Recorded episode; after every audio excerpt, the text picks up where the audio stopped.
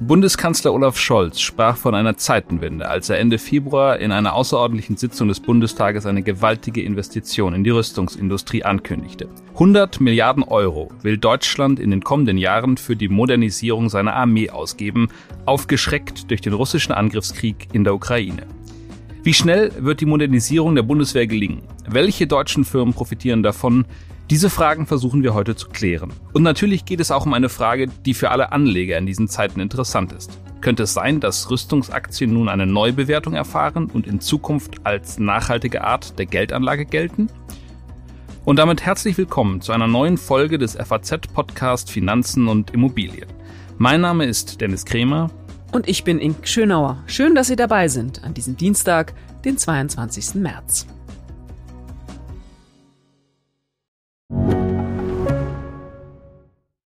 Investiert ihr bereits in Aktien, ETFs, Immobilien und Co?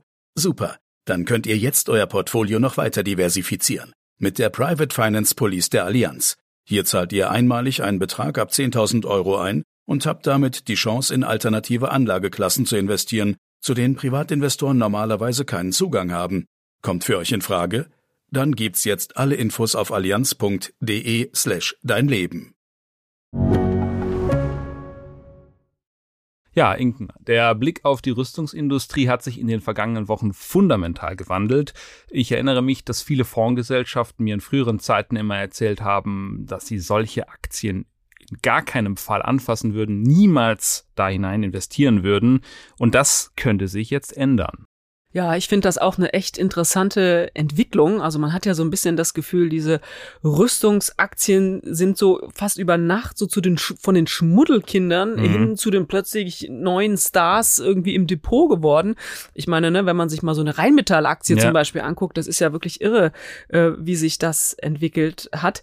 Und man muss auch so insgesamt sagen, dieses Thema ist echt zumindest mal diskussionswürdig. Denn ich meine, Zeitenwende hin oder her, klar ist, Waffen können töten. Das lässt sich nun mal einfach überhaupt nicht wegdiskutieren. Dafür sind sie ja in vielen Fällen leider auch da. Aber, und das war immer schon mhm. ja aber auch Teil der Diskussion. Waffen können eben auch dazu dienen, die Demokratie und die Freiheit eines Landes zu verteidigen. Deswegen haben ja oft die Rüstungshersteller sich auch so vehement dagegen gewehrt, immer so in dieser Schmuddelecke irgendwie zu sein.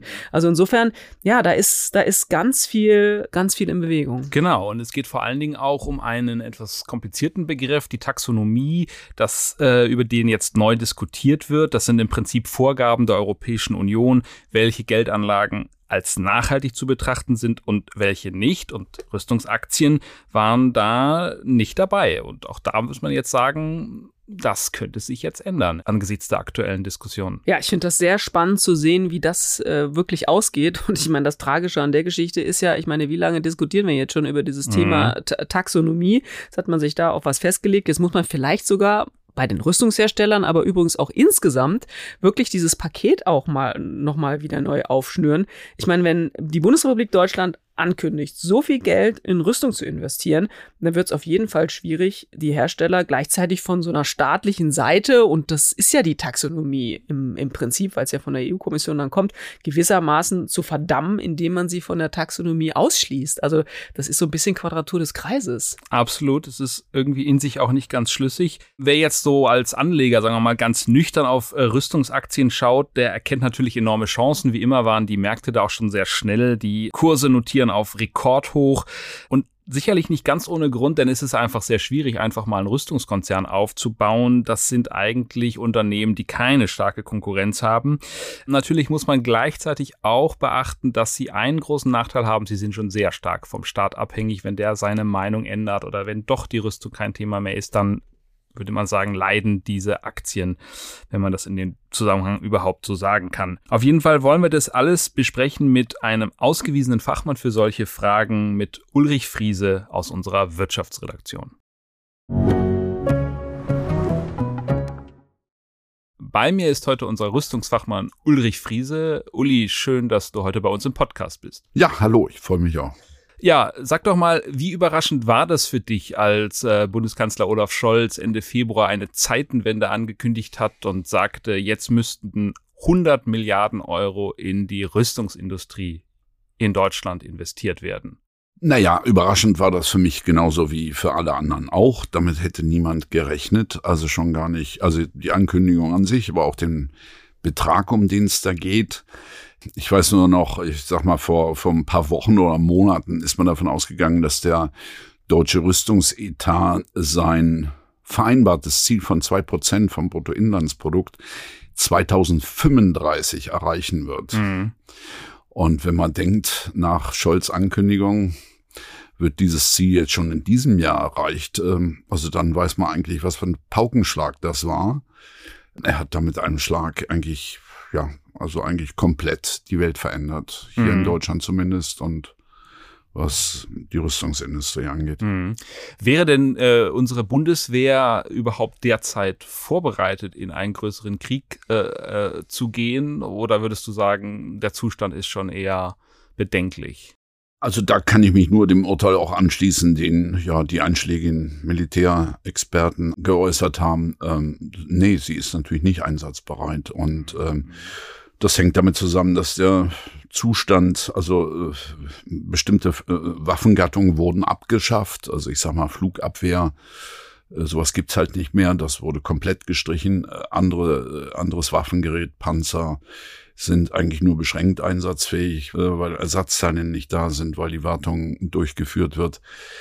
Dasselbe gilt für Flugzeuge. Wir haben äh, mhm. äh, diese Tornado-Flugzeuge, die ja neulich ersetzt wurden. Die sind mehr als 40 Jahre alt. ja, mein, wie kann das sein, Uli? Vielleicht kannst du uns das doch mal erklären. Also ich glaube, manch einer hat gesagt, die Bundeswehr sei strukturell kaputt gespart worden. Wie kann das sein, dass äh, unsere Armee, die uns im Zweifelsfall verteidigen soll, in so einem Zustand ist? Naja, wie gesagt, das kommt, äh, das kommt wirklich nicht überraschend, dass dieser Zustand so ist, wie er ist, nämlich desolat. Weil, äh, ich meine, die Bundeswehr hat im Bewusstsein der Bevölkerung eigentlich bisher keine Rolle gespielt. Mhm. Ich meine, wir reden jetzt von einer neuen Situation, die vier Wochen alt ist.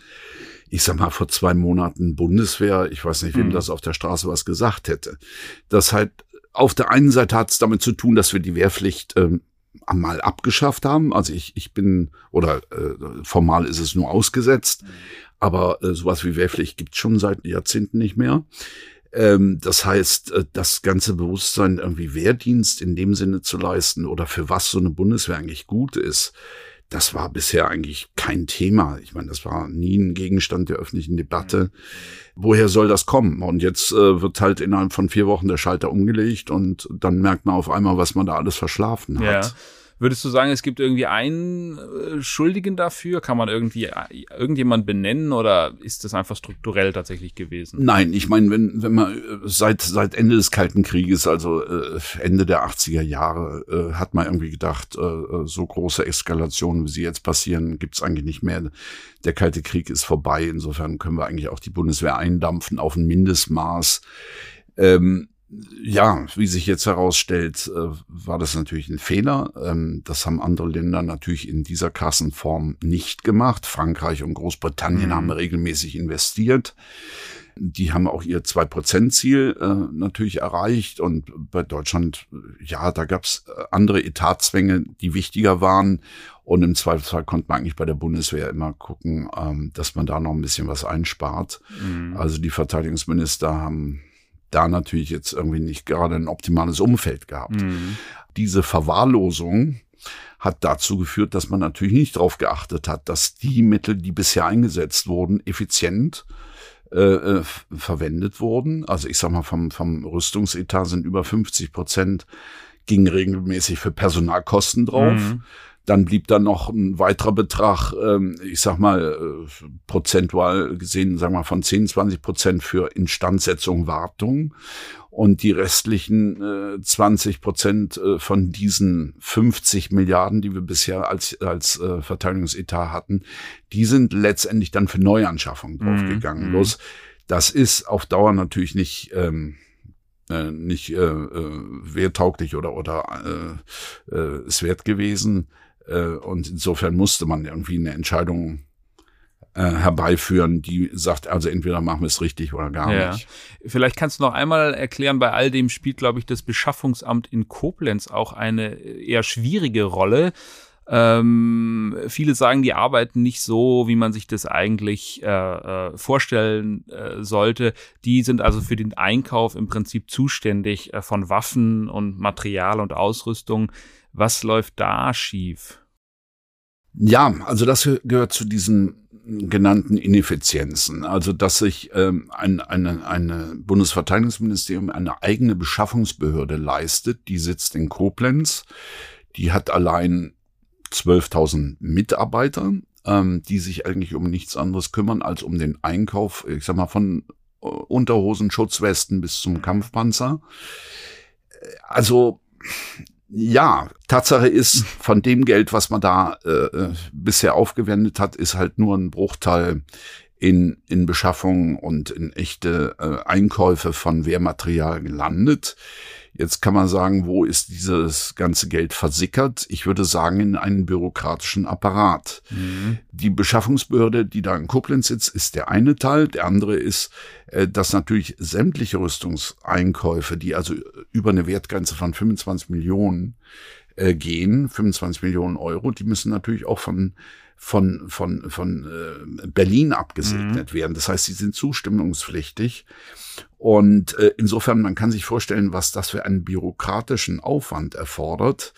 Das heißt, von der Länge her, also ich meine, termingerecht wurde da wenig äh, geliefert. Mhm. Und auf der anderen Seite ist halt eine Menge Geld für, für, ja, für Leute, äh, für Beschäftigung, für Personal draufgegangen, die sich mit diesen bürokratischen Prozessen äh, beschäftigen. Das kann nicht gut gehen. Ja, das klingt nach sehr schlechter Organisation auch. Ähm, es gibt ja einen Beispielfall aus der jüngeren Vergangenheit, wo man auch sieht, woran es auch noch gehakt hat. Äh, ich nenne nur das Stichwort G36, ein Gewehr, mit dem die Bundeswehr neu ausgerüstet werden sollte. Was hat da nicht funktioniert?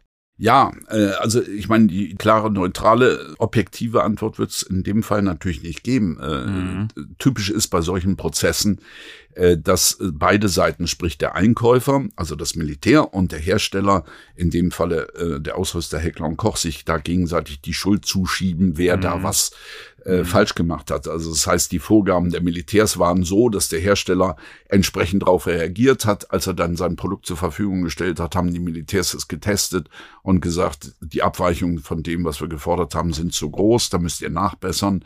Dann geht's bei solchen Nachbesserungen darum, wer zahlt die Kosten für solche mhm. Nachbesserungen. Mhm. All das hat eigentlich nie funktioniert. Also der Bedarf und die Ansprüche der Militärs sind immer riesig groß. Mhm dann wird irgendwas vereinbart. Im Nachhinein kommt dann irgendjemand auf die Idee, ach, das, was wir vereinbart haben, müsste in den und den Punkt noch nachgebessert werden.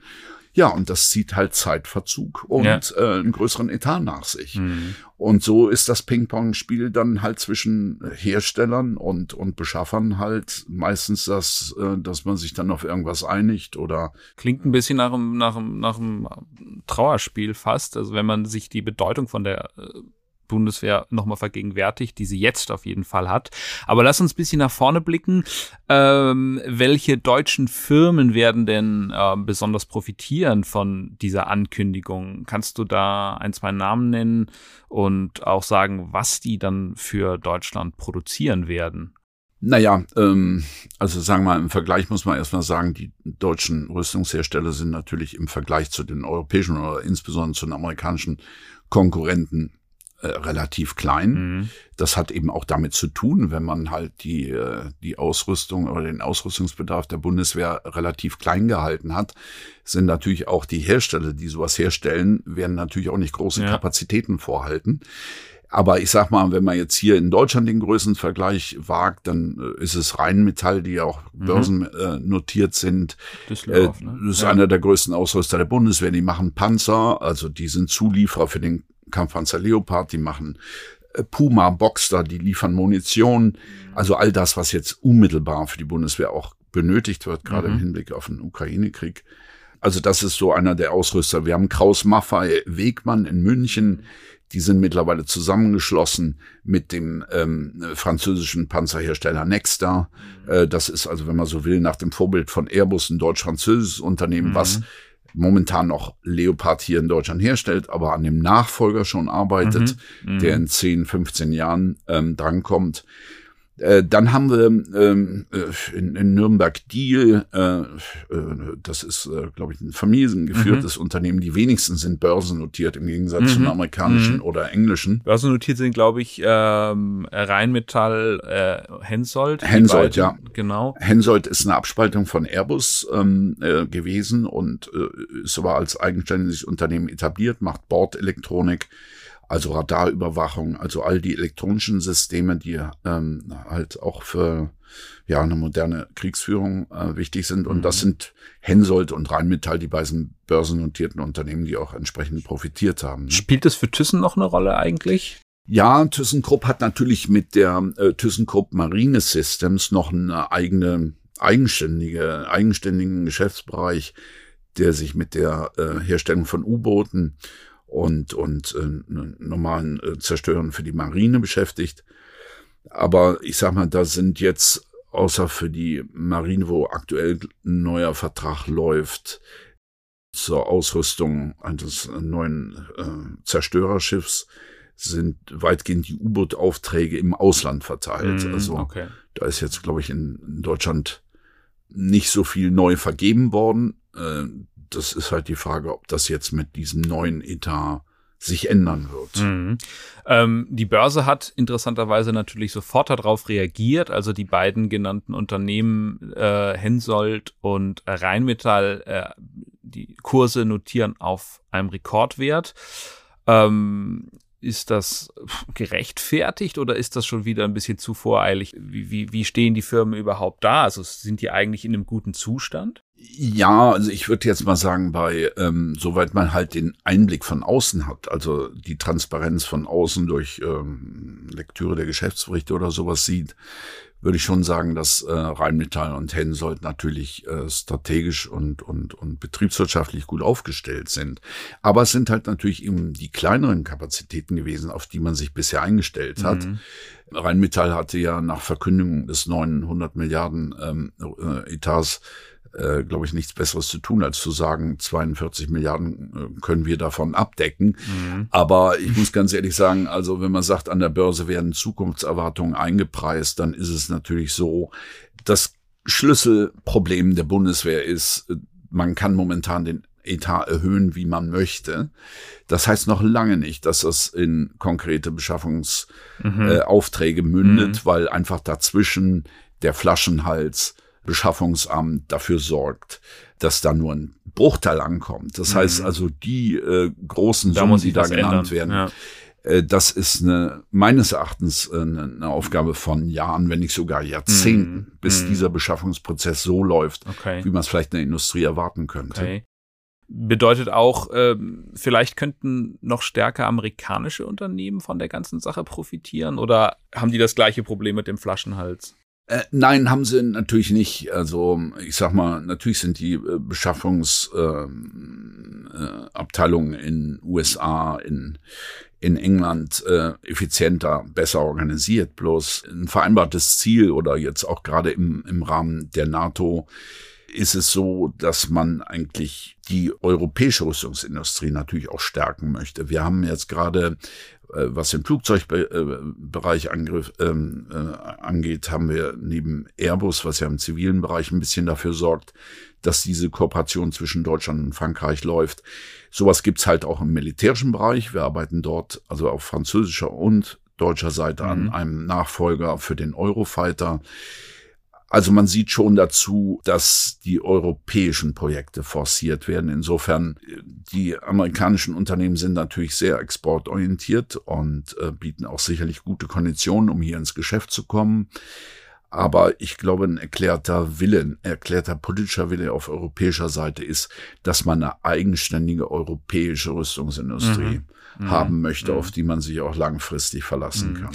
Und sag mal, selbst wenn das äh, Geld jetzt sehr schnell fließen würde ähm, und diese ganzen Prozesse, von denen du gesprochen hast, auf einmal ganz effizient ablaufen würden, äh, haben denn die Unternehmen überhaupt genügend Material zur Verfügung, um jetzt in großem Stil produzieren zu können? Also wir hören ja immer von gestörten Lieferketten auf der Welt. Das hat ja nichts mit, mit der ähm, Situation in Russland zu tun, sondern mit den Folgen von Corona. Könnten die überhaupt so schnell produzieren? Also bisher war die Lieferketten-Thematik nicht so sehr virulent bei der Rüstungsindustrie. Da hat man auch schon drauf geachtet, dass man genau da äh, durch ähm, ausländische Beschaffung nicht in so eine Abhängigkeit gerät, dass also da ein, ähm, ja, ein Engpass auftauchen könnte. Ähm, jetzt geht es natürlich darum, ob man kurzfristig in der Lage ist, größere Mengen herzustellen. Mhm.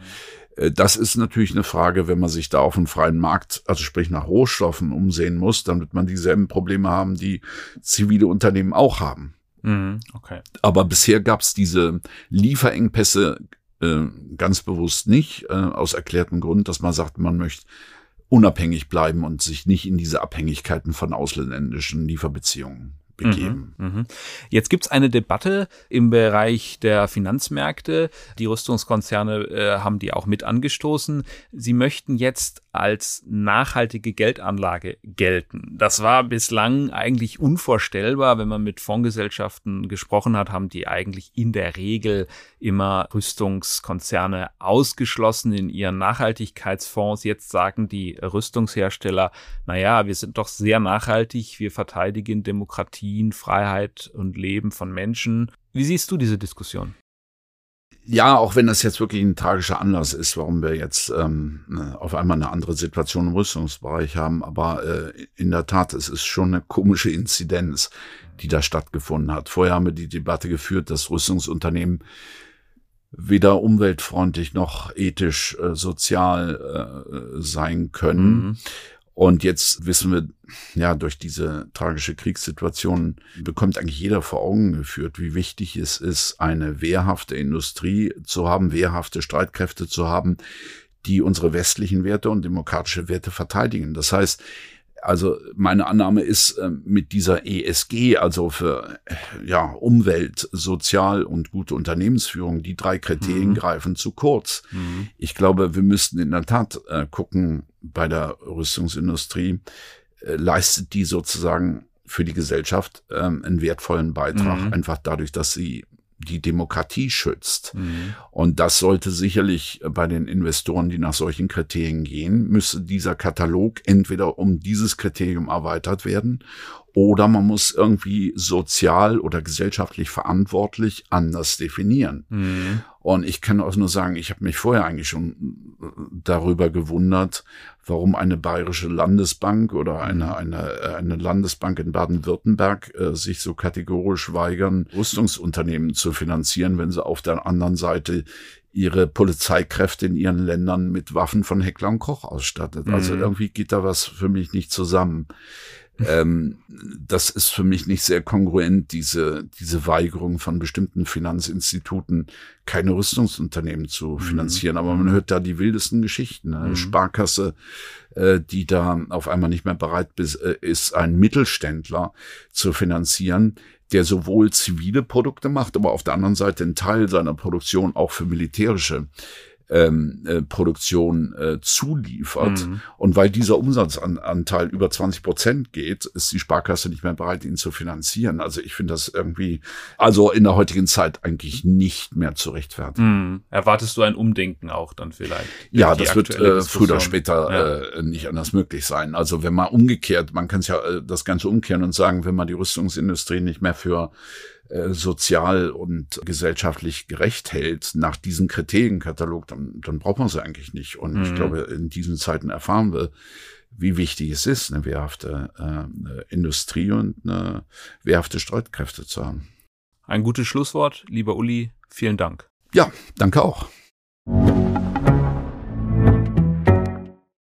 Ja, Dennis, da hast du ja wirklich nicht zu viel versprochen. Der Uli ist wirklich echt ein ausgewiesener Fachmann auf ja, dem Gebiet. Das muss man. sehr gut aus. Kennt sich echt super aus. Merkt man auch, äh, wie viel Expertise man dann in so einigen Jahren aufbaut. Der schreibt da ja auch nicht erst seit gestern drüber. Äh, toll, habe ich echt äh, viel draus mitgenommen. Aber bevor ich das sage, was, was ist so für dich das Eingängigste gewesen, was ihr so besprochen habt? Ja, für mich war schon das, was er jetzt zum Ende ansprach, nochmal äh, von Bedeutung. Also die Scheinheiligkeit. Ähm, man muss halt sagen, Banken äh, wollten Rüstungskonzerne teilweise gar nicht mehr finanzieren, ähm, haben das mit Nachhaltigkeitserwägungen begründet, müssen aber jetzt erkennen, dass ja, ihre vermeintlich so klare und auch äh, unterstützte Position so nicht mehr durchzuhalten ist. Also er hat das ziemlich klar angesprochen.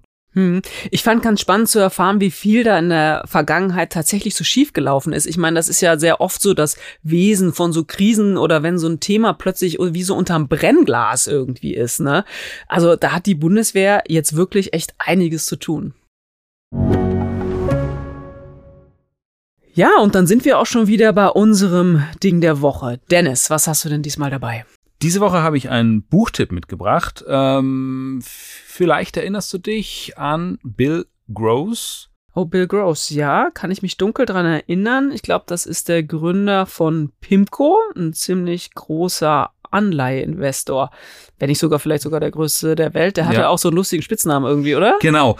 Äh, den Mann hat man im Englischen den Bond King genannt, also den Anleihekönig. Und er hatte eine wirklich spannende Lebensgeschichte, begann einst als Blackjack-Spieler in Las Vegas. So stellt man sich das eigentlich immer noch klassischerweise vor, äh, wenn jemand an den Finanzmärkten tätig ist. Oder es ist auf jeden Fall außerordentlich spannend. Und er hat dann Pimco gegründet, Anfang der 70er Jahre. Später wurde der Konzern aufgekauft vom Versicherungskonzern Allianz und er ist in der Tat noch immer der größte Anleiheinvestor Investor der Welt. 2,2 Billionen Dollar verwaltet er also 2200 Milliarden. Boah, was für eine Summe. Aber wo du das gerade gesagt hast, so mit Spieler in Las Vegas und Anleihekönig und so, manchmal hat man so das Gefühl, die Banker gehen so unter die Gutmenschen, wo sie doch ja, jetzt alle so genau, Nachhaltigkeit es ist so langweilig sind. geworden heutzutage. Ja, wirklich. Deswegen freut man sich so über äh, Bill Gross. Total. Ähm, er ist natürlich auch schon 77 mittlerweile, ja. aber okay, aber der ist der ist auch schon länger nicht mehr dabei, oder? Ist er noch äh, Ja, aktiv? also er ist schon noch aktiv, aber man muss sagen, er ist bei Pimco ausgeschieden. Es gab damals einen äh, äh, aus journalistischer Sicht auch sehr schönen Streit, der durch die Presse gegangen ist natürlich. Er hat sich mit einem anderen Star-Investor von Pimco angelegt, Mohammed El Erian.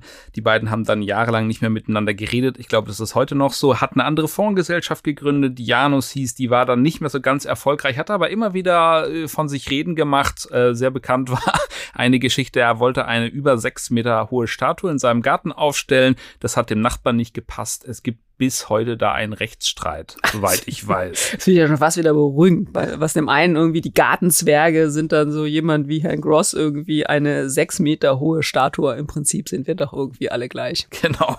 Und was, was Gross jetzt macht, er hat sich äh, unlängst nochmal gegenüber der Financial Times geäußert.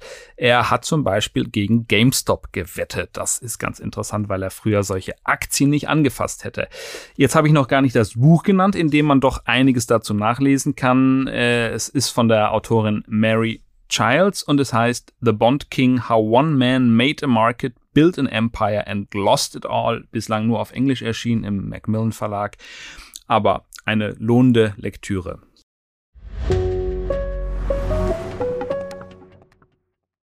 Und das war's auch schon wieder mit unserer dieswöchigen Folge des FAZ Podcast Finanzen und Immobilien. Wenn Sie Fragen haben, Themenwünsche oder andere Anregungen, schicken Sie uns eine E-Mail an podcast.faz.de oder schreiben Sie uns auf unseren Social Media Kanälen. Wir freuen uns, wenn Sie uns abonnieren und wenn Sie uns weiterempfehlen. Zu finden sind wir überall dort, wo es Podcasts gibt. Und schauen Sie natürlich auch gerne mal in unsere LinkedIn-Gruppe, da gibt es auch immer wieder interessante Posts. Tschüss, bis nächste Woche. Tschüss, alles Gute und machen Sie was aus Ihrem Geld.